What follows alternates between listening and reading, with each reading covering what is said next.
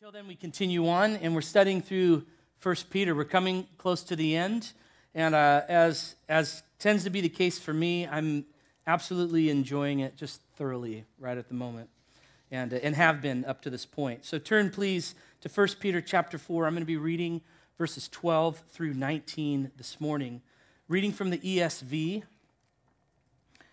And Peter begins in verse 12, and he says, "Beloved."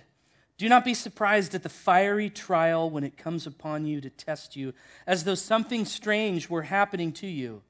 But rejoice insofar as you share Christ's sufferings, that you may also rejoice and be glad when his glory is revealed.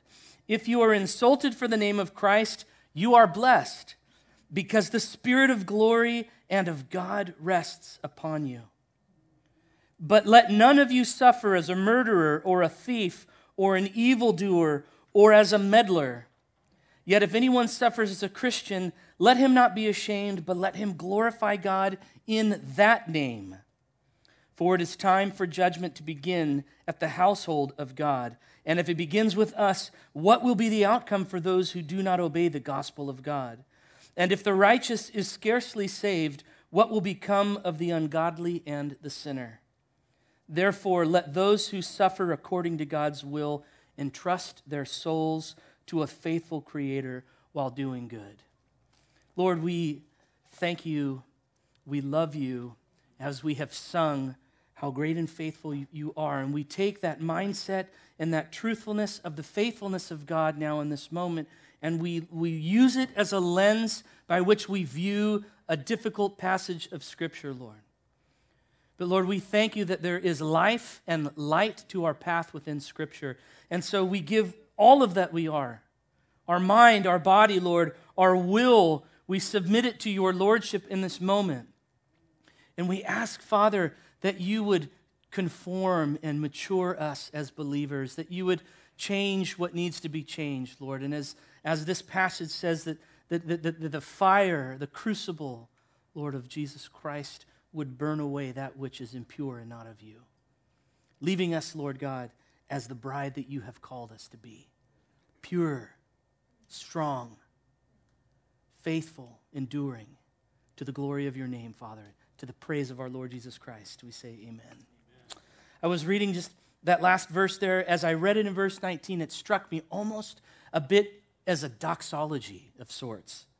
Let those who suffer according to God's will entrust their souls to a faithful creator. And it just was in that moment. It's, a, it's a, the context of it is a bit different than a normal doxology.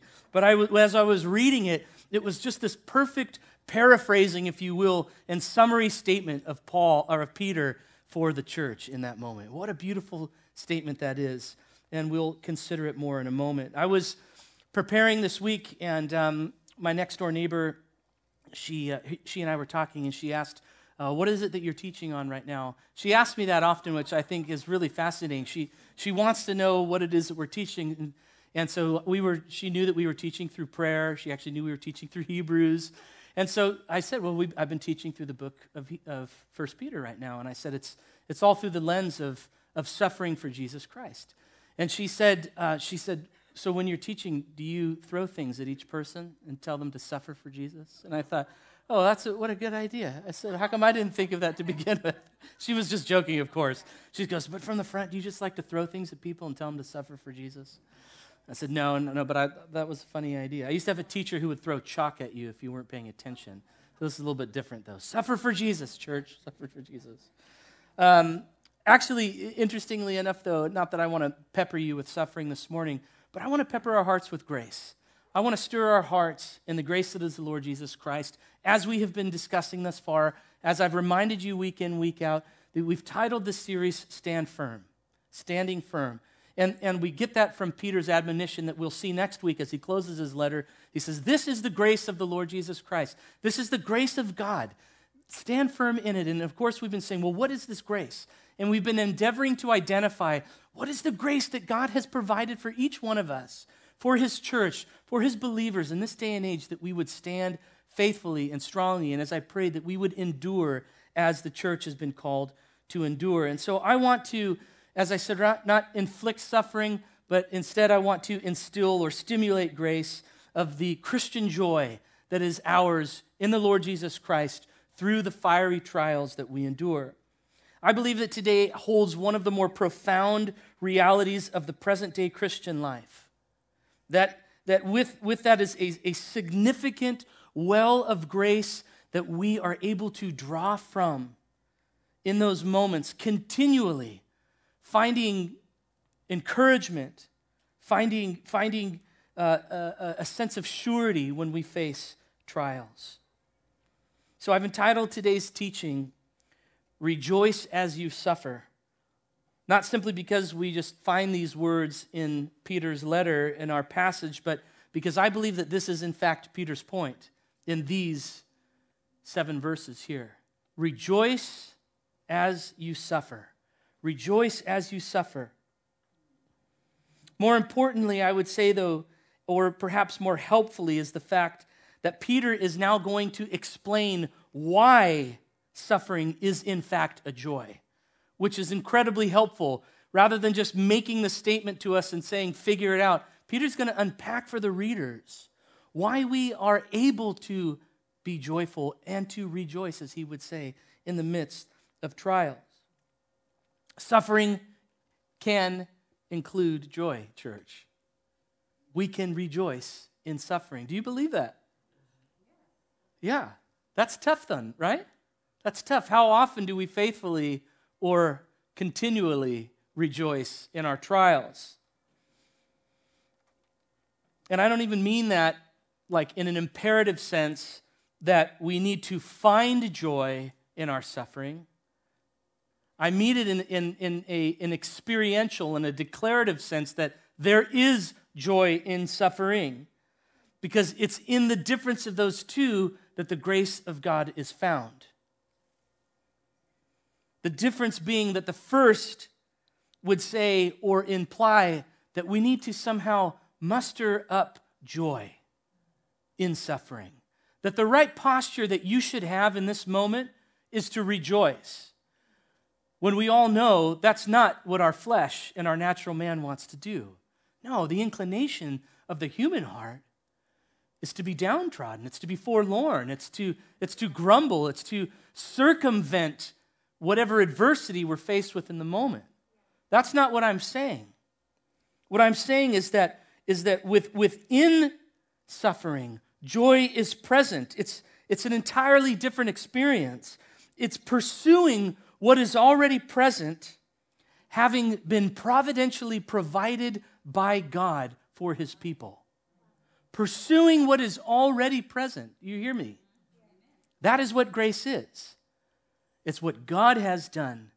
It's the free, unmerited gift that is for God's people, which we have already been recipients from. We must only take a hold of it and lean into Christ, receiving his grace by the power of his Spirit.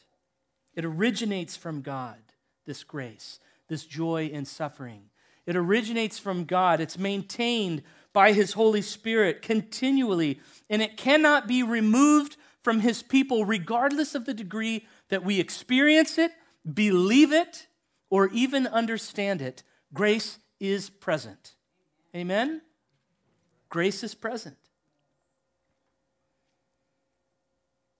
And as beautiful as that is, greater or more important than the truth that this grace is a divine gift for us is the significance of what this grace points to. And that is Christ Jesus himself. When grace is present, it testifies and it witnesses of the person of Jesus Christ. Church, a Christ centered church is a rejoicing church. And a rejoicing church is an overcoming church. And a church that overcomes is a church that endures. And a church that endures is a church that proclaims and magnifies the person of Jesus Christ. This is what Christ has called us to. And when, I, when you hear me say that statement, I am not saying find it within you. I am saying find it within Christ. May we find it within Jesus today.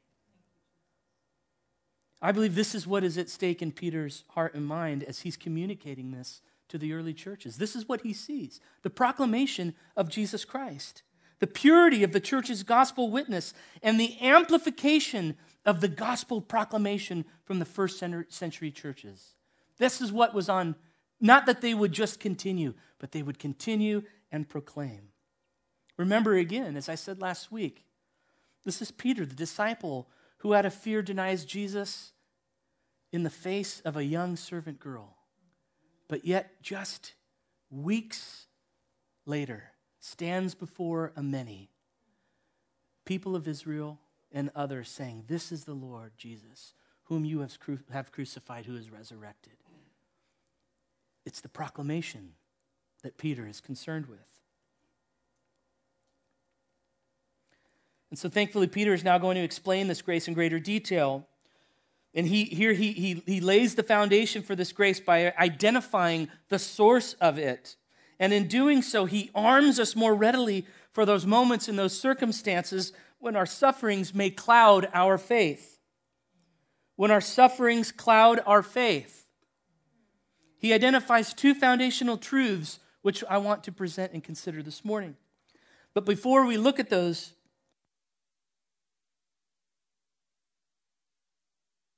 look at those. There's something more to this reality of suffering for Christ that we have to see and understand. In verse 18, Peter is going to allude to Proverbs 11, and he makes the statement that I think that in passing on the surface can be misconstrued when we, when we read it from the ESV, just on the surface level. He says this in verse 18 If the righteous is scarcely saved, what will become of the ungodly and the sinner? Almost sounding as though the saving work of Christ might somehow be at times like barely sufficient enough, or that we might somehow lose over time that which we had gained through Christ's sacrifice. I think here we actually find that the New American Standard version of this text might be a little more helpful, and I like the way that it translates. So, this is what the New American Standard says It, it, it is with difficulty that the righteous is saved. It is with difficulty that the righteous is saved. And he says, if that is true, what will become of the godless man and the sinner? This is Peter's point here, church. And I made this in the beginning when we were studying chapter one. Suffering is God's way. It is with trial that the righteous are saved. It is with difficulty that surrounds them and adversity that we are saved and brought into glorification. It's with great difficulty that we obtain the outcome of our salvation. Jesus says in Matthew 7, we know the text so well, in verse 14, that the gate is narrow and the way is hard that leads to life. This is what Peter is saying in this moment. And remember, too, that Peter has already introduced the trials of fire that accompany our lives. He said this in verse 1. Sorry, in chapter 1. But then he also assures us in the same sentence, in the same thought in chapter 1, that we are kept and we are brought through. And he says that we are guarded by faith in chapter 1, verse 5, for a salvation that is ready to be revealed in the last time. It is with, with great difficulty, church, that we are saved. And it's funny, too. I love how he says this, and, and, and I think maybe it's because I'm a slightly sarcastic individual. When I read verse 12, he says this uh, Do not be surprised at the fiery trial when it comes upon you to test you, as though something strange were happening to you. It's like as though you don't realize what it is that God is doing. Why do you act surprised? Why, why do you meet it with resistance?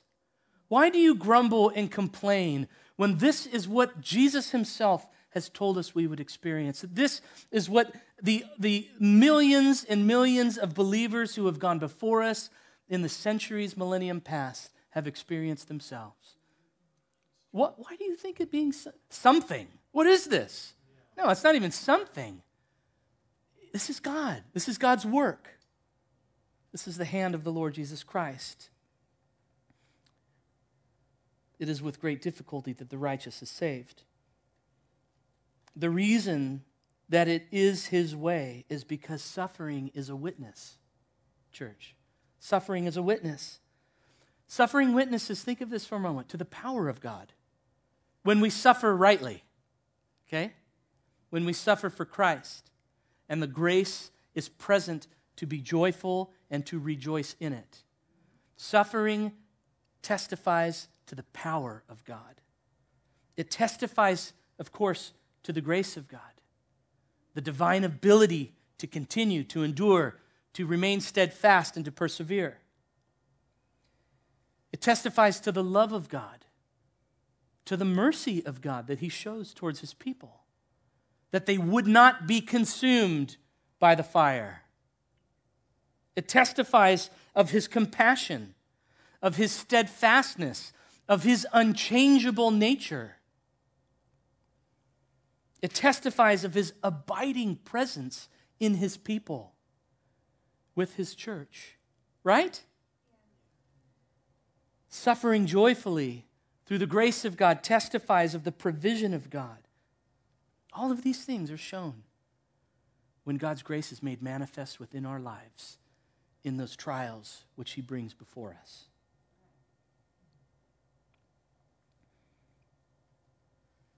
And because our suffering is a witness, then we can also say that our suffering for Jesus witnesses for his suffering for us. Think of that for a moment. Our suffering, following in the footsteps of Christ, testifies and witnesses to his suffering that he first bore.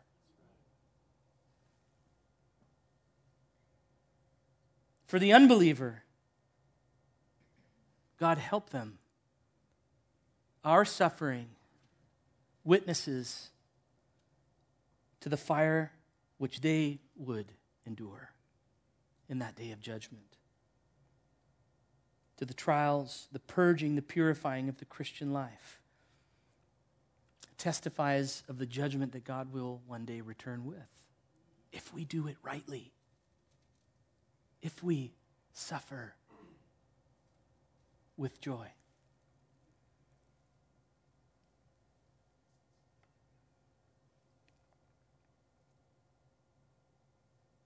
This testing fire of chapter 1, verse 7 that he refers to, and also here as well in chapter 14, is now representative of the same fire which will consume in righteous judgment those who are not his.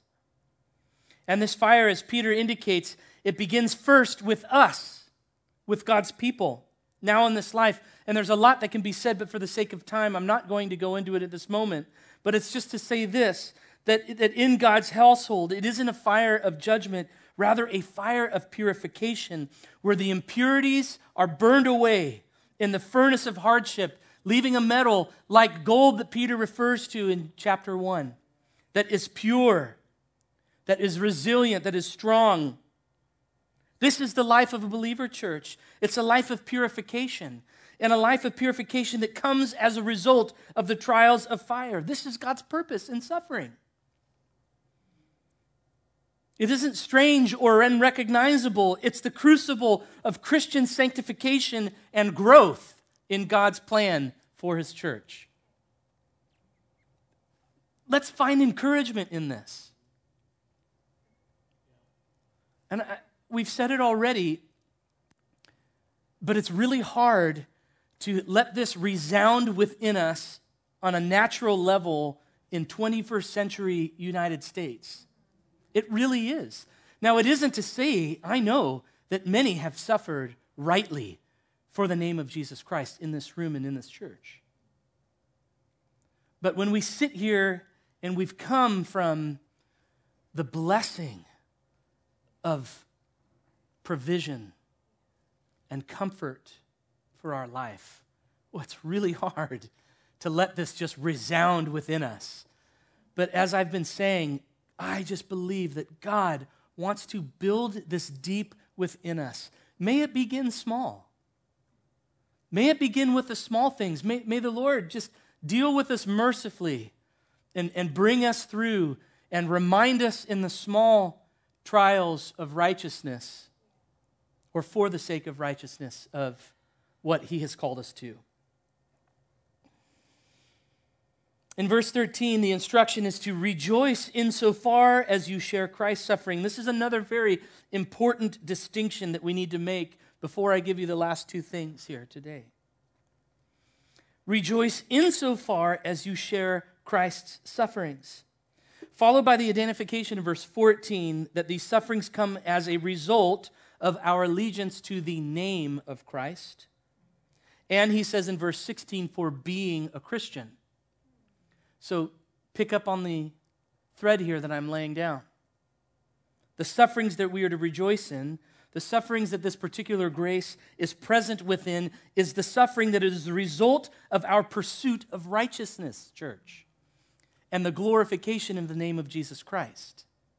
Very important distinction. The grace of the Lord God, as Peter is describing it, is present when we suffer for Christ. I think this is important because I believe that sometimes, considering what I just said, we can easily misappropriate the suffering as a result of living in a fallen world with the suffering for Christ. We aren't suffering for Christ when we forego the things of this world, church. That's not suffering for Christ. That's denying the world that we have been called to deny. That's living as an exilic people, as Peter has gone to great lengths to describe us as. And that's not to minimize the cost of discipleship, nor is it to say that grace isn't present in that putting off of the old self, because we know that it is. But it's just to say that what Peter is describing, what I'm endeavoring to build this morning a foundation of, is different than that cost of discipleship. It's a degree that is greater.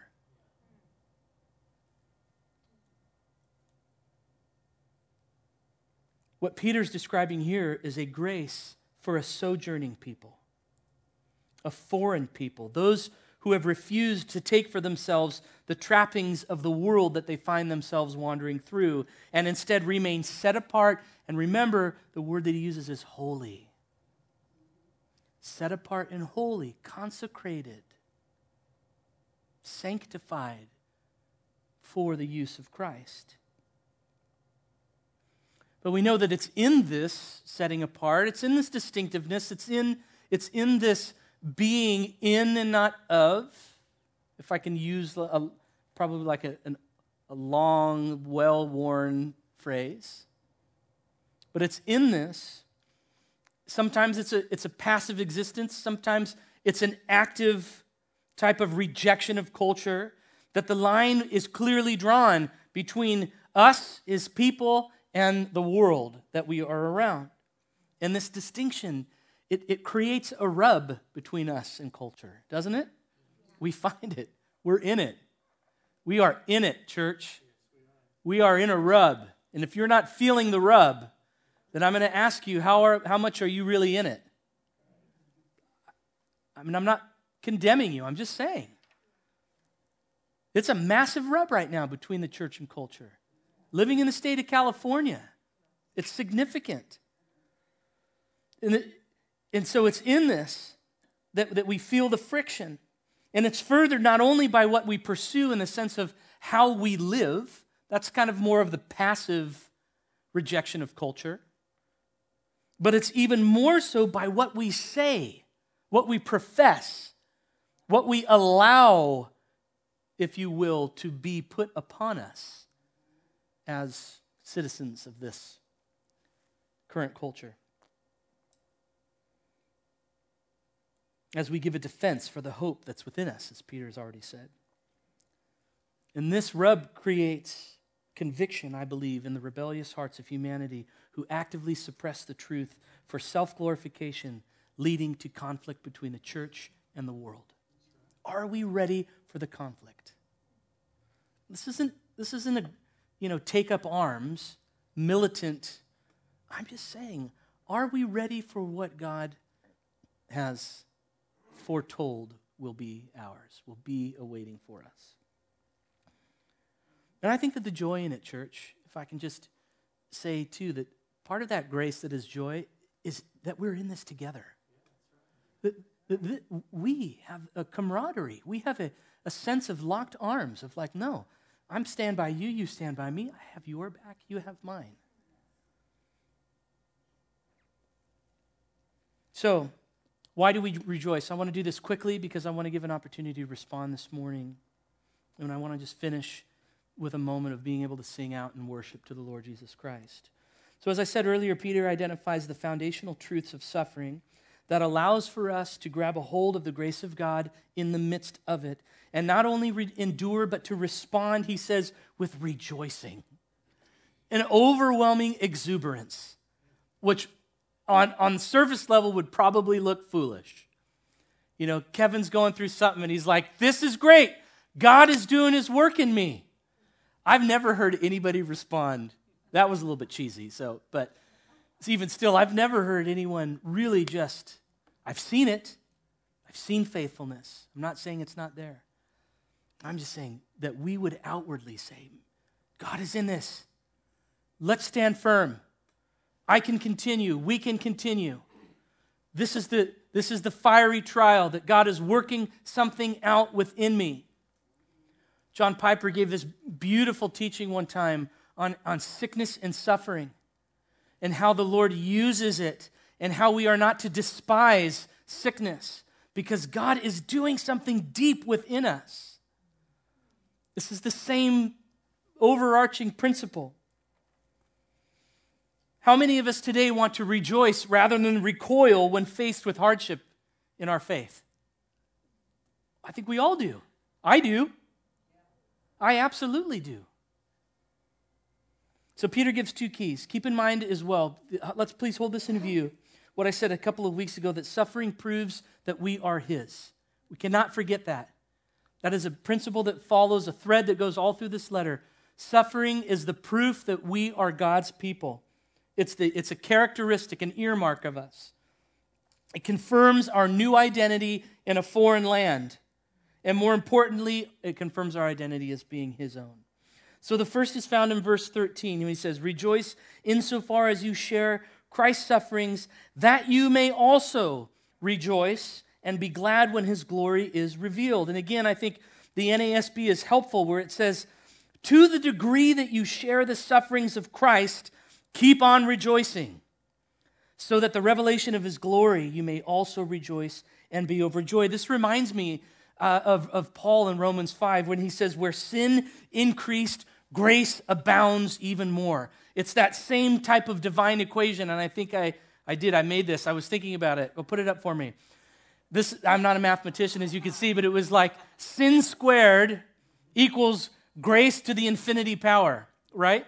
So, like, suffering to whatever degree you want is never more than the grace of God for rejoicing that is endless and boundless. Just as Paul says, that grace abounds all the more. Church, grace abounds for us. And I love how, how Peter gives this almost like this ratio. To the degree, rejoice even more. So if the suffering is great, rejoice because the outcome is greater. If the suffering is little, rejoice because God's doing something in you. But man, if you are in it, rejoice because what God is doing is absolutely deep and profound.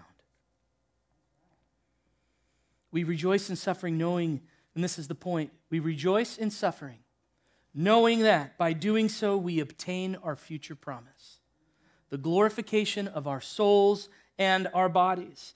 Church, this is an indicator that we're on the right path and that what awaits for us far supersedes what is present in this life. Suffering, that is. Suffering is an indicator that we're on the narrow path. The way is hard. I'm thinking of Paul's words to the church in 2 Corinthians, and I've already said it in this series, but where he says, I, it's like one of the most encouraging texts for me. These light and momentary afflictions are preparing for you an eternal weight of glory beyond all comparison. Light and momentary afflictions, church. It isn't minimizing the severity of it in your own life. It's just to say, hold it in comparison to eternity, to what being built for you. And it's important to say that it isn't suffering that obtains our reward. It's not that we suffer that we deserve the outcome of our suffering.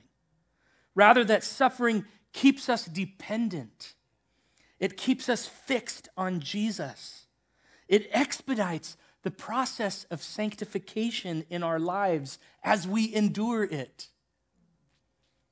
That is why the outcome is most certain. Our glorification has already been granted, church. It's a foregone conclusion, and we must not ever think otherwise. To think that we're deserving of glorification because of what we have gone through for Christ is wrong. It's already yours, it's already mine. Just like salvation, it's included with it. So we don't have to wonder if we've been really going easy here.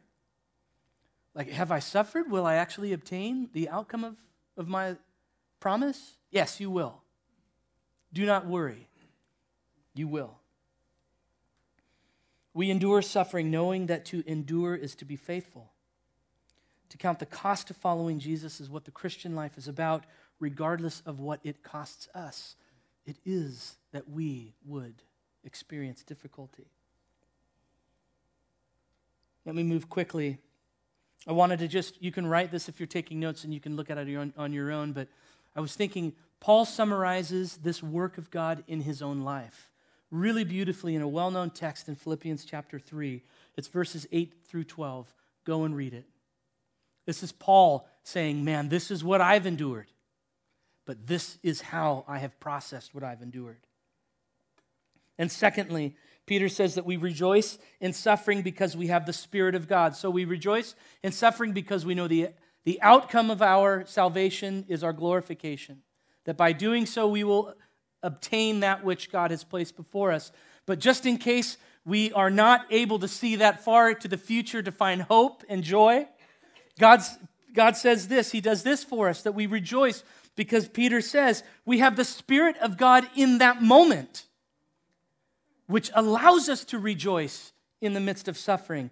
Peter remembers the words of Jesus to him and the others just before he ascended into heaven when he says, You will receive power when the Holy Spirit has come upon you, and what? You will be my witnesses. There it is the power and the purpose, the power and the rub amidst the purpose. And when do we have it? We have it now, church. He's going to say in his next letter, in chapter 1, that we have been given his divine nature, his divine power has given to us everything that we need pertaining to life and godliness through our knowledge of him. That's for this life, that's for now. The Spirit of God and the witness of the church, they go hand in hand. It's in these times of suffering that we're reminded of this even more, which Peter says is our blessing. He calls it in our portion of text today. Our blessing is that we know that the Spirit of God rests on us, church. We're blessed because the Spirit sustains us. We're blessed because the Spirit enables us. We're blessed because the Spirit reminds us of what awaits us. We're blessed because the Spirit confirms us as one of God's own. And we're blessed because the Spirit of God empowers us not only to remain and to continue, but to actually move forward and take ground in hardship. It's only by the power of God, church, that the, eh, eh, by the power of the Holy Spirit, that we are able to live uncompromisingly in this world, in this hostility that we find ourselves within today. God has not abandoned us in our suffering. Rather, his power is present in the midst of it. That's the promise. That's why we rejoice. Because in our weakness, his power is made perfect. Amen? So may we not seek the approval of men, church. May we seek the approval of God and God alone. And whatever may come our way in the process of seeking the approval of God, may we not be surprised, wondering, what is this? But let us rejoice together.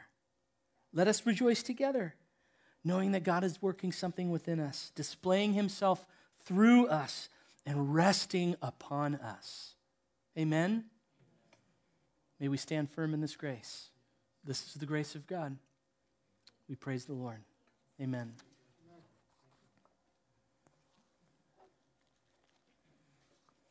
Can I have the musicians come back up at this time? We want to just, as I said, finish with an opportunity of worship. Let's all stand together.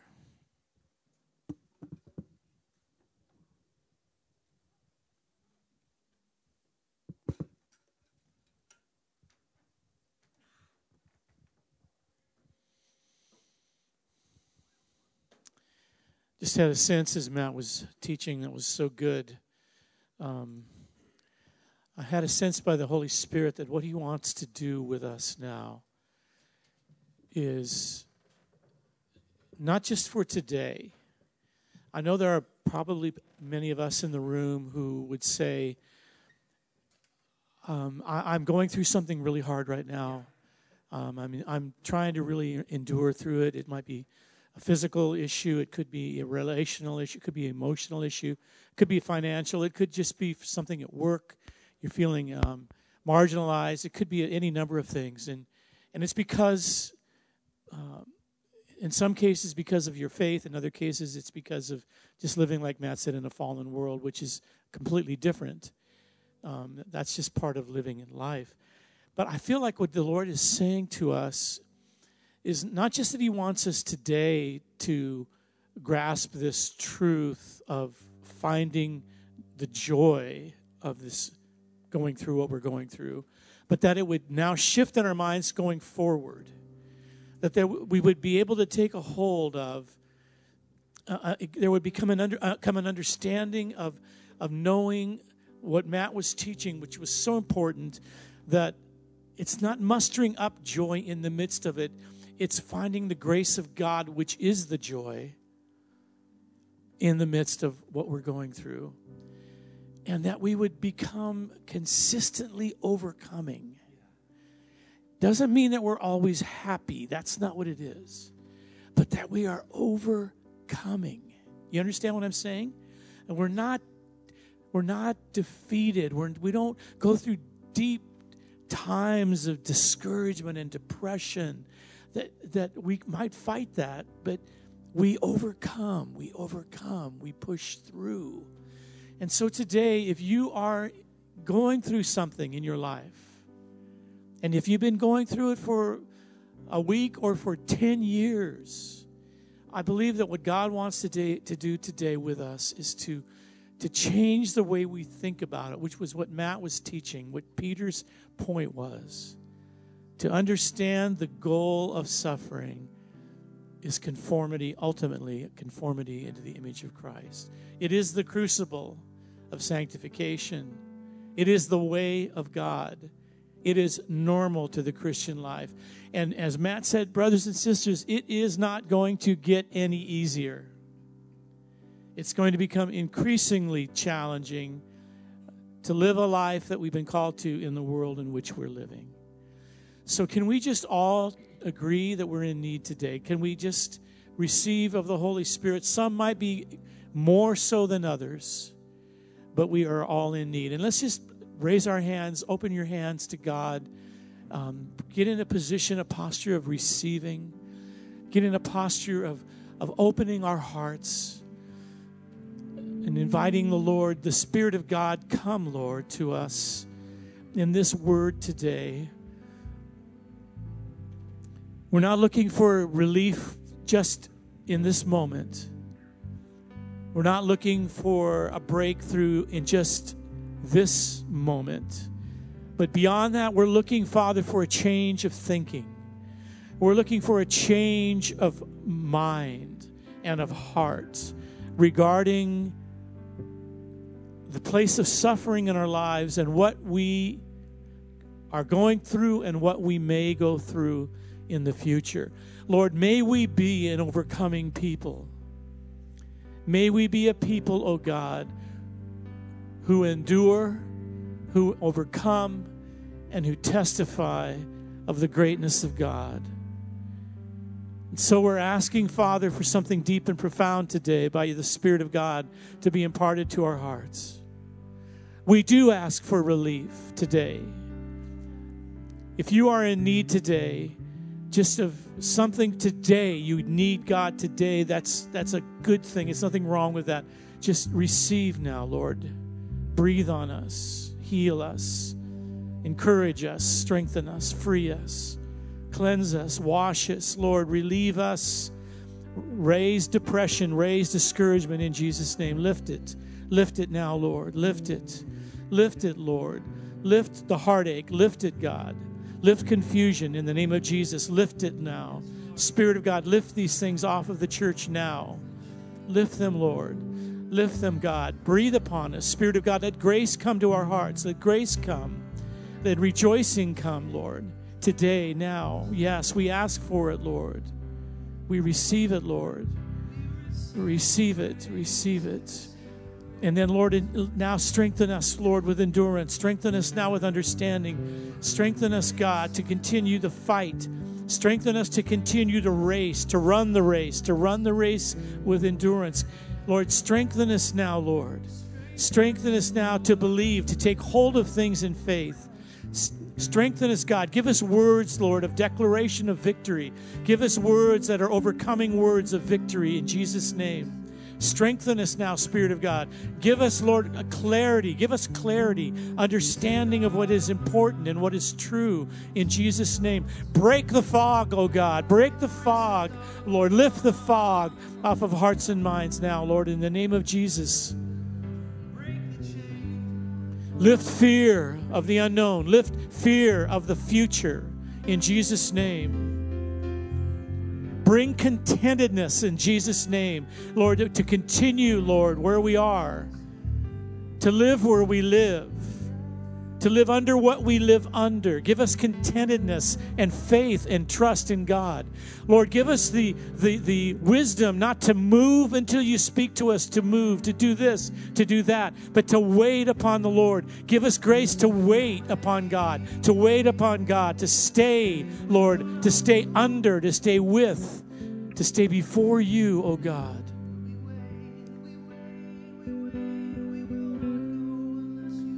Yes, Lord. Receive, saints, receive. God, this is God, this is life stuff now. We need this. We need this so badly, all of us. Heal bodies, heal hearts, heal minds, heal relationships in Jesus' name. But Lord, more beyond today, Give us clarity of understanding and wisdom to continue and to find the grace of God and that joy that you have prepared for us. The joy that is the grace of God in the midst of it. Unspeakable joy, incomprehensible joy, uncommon joy. Something that is so uncommon, the world is startled by it.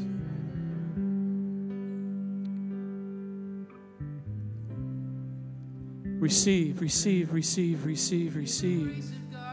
Receive, oh God. Thank you, Lord. We receive from you today.